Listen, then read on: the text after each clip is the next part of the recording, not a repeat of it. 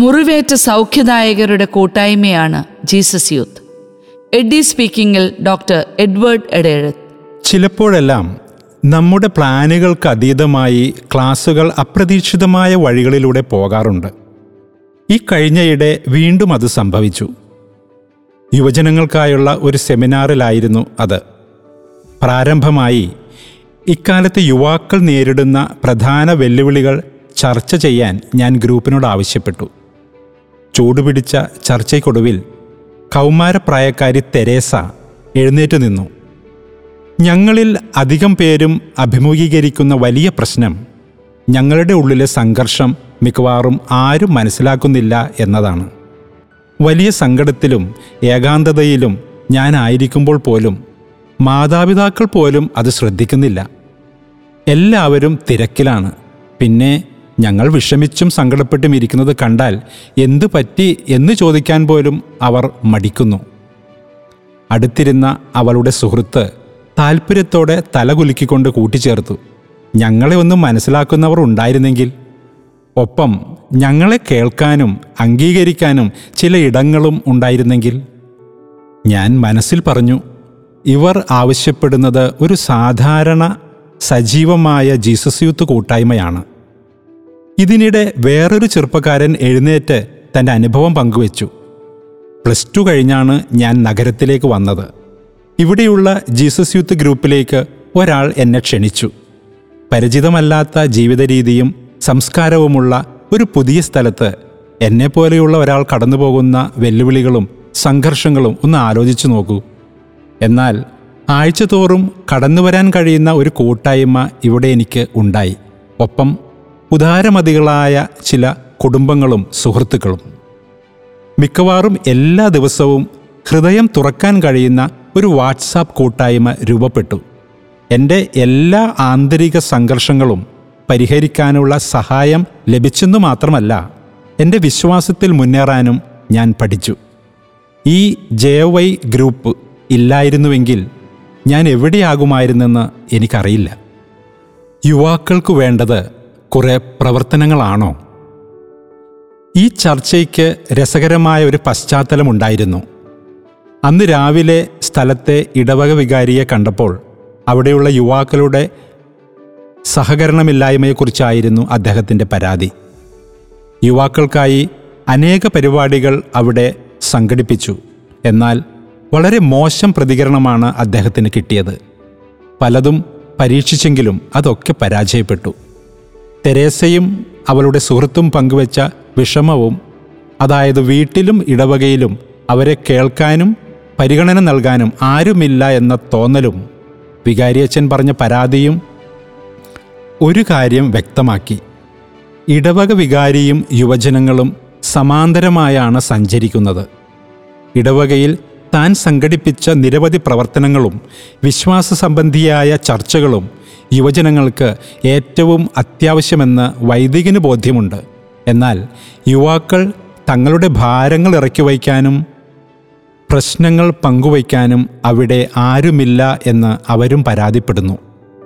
Francis പാപ്പായുടെ ദർശനം ഇവിടെ ഏറെ പ്രസക്തമാണ്.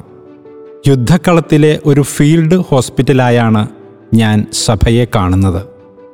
നമ്മൾ മുറിവുകൾ ഉണക്കണം. അതിനുശേഷം നമുക്ക് മറ്റെല്ലാം സംസാരിക്കാം.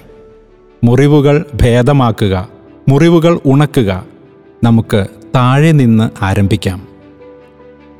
മുറിവേറ്റ സൗഖ്യദായകർ.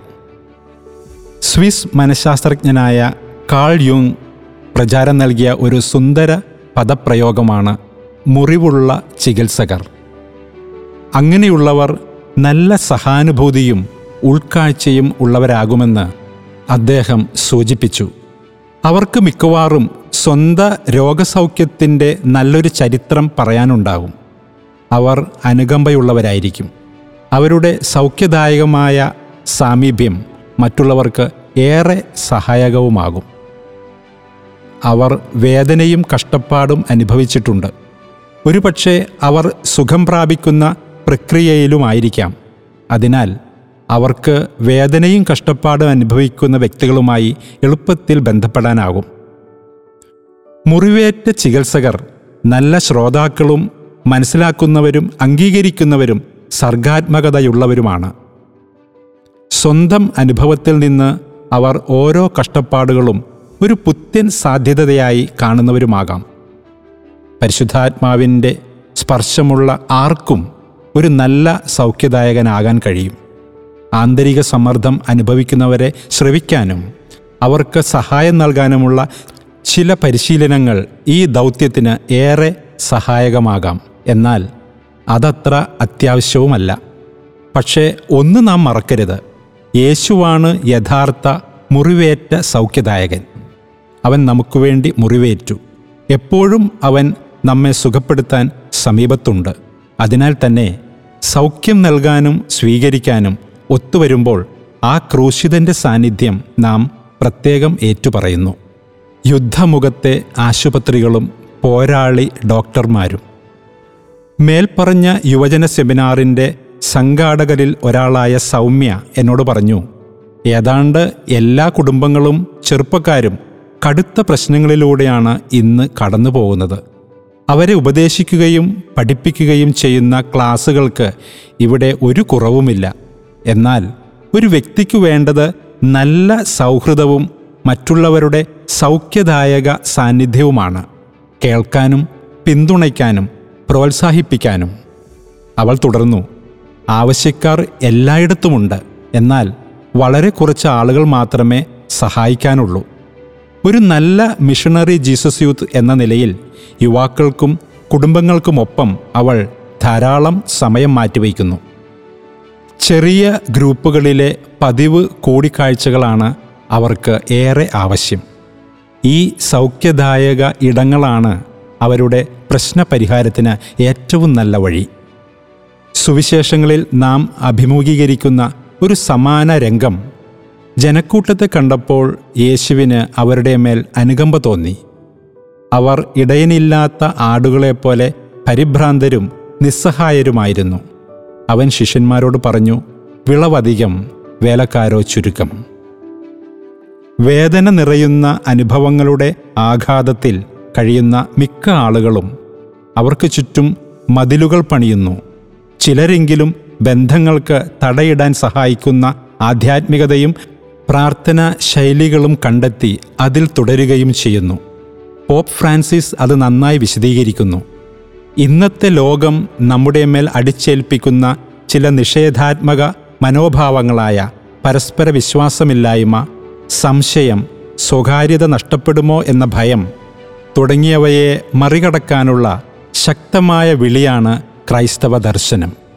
സുവിശേഷത്തിന്റെ സാമൂഹിക മാനത്തെ അവഗണിച്ച് പലരും മറ്റുള്ളവരിൽ നിന്ന് രക്ഷപ്പെടാനായി തങ്ങളുടെ സ്വകാര്യതയുടെ ആശ്വാസത്തിലോ അടുത്ത സുഹൃത്തുക്കളുടെ ഒരു ചെറിയ വലയത്തിലോ അഭയം പ്രാപിക്കാൻ പരിശ്രമിക്കുന്നു.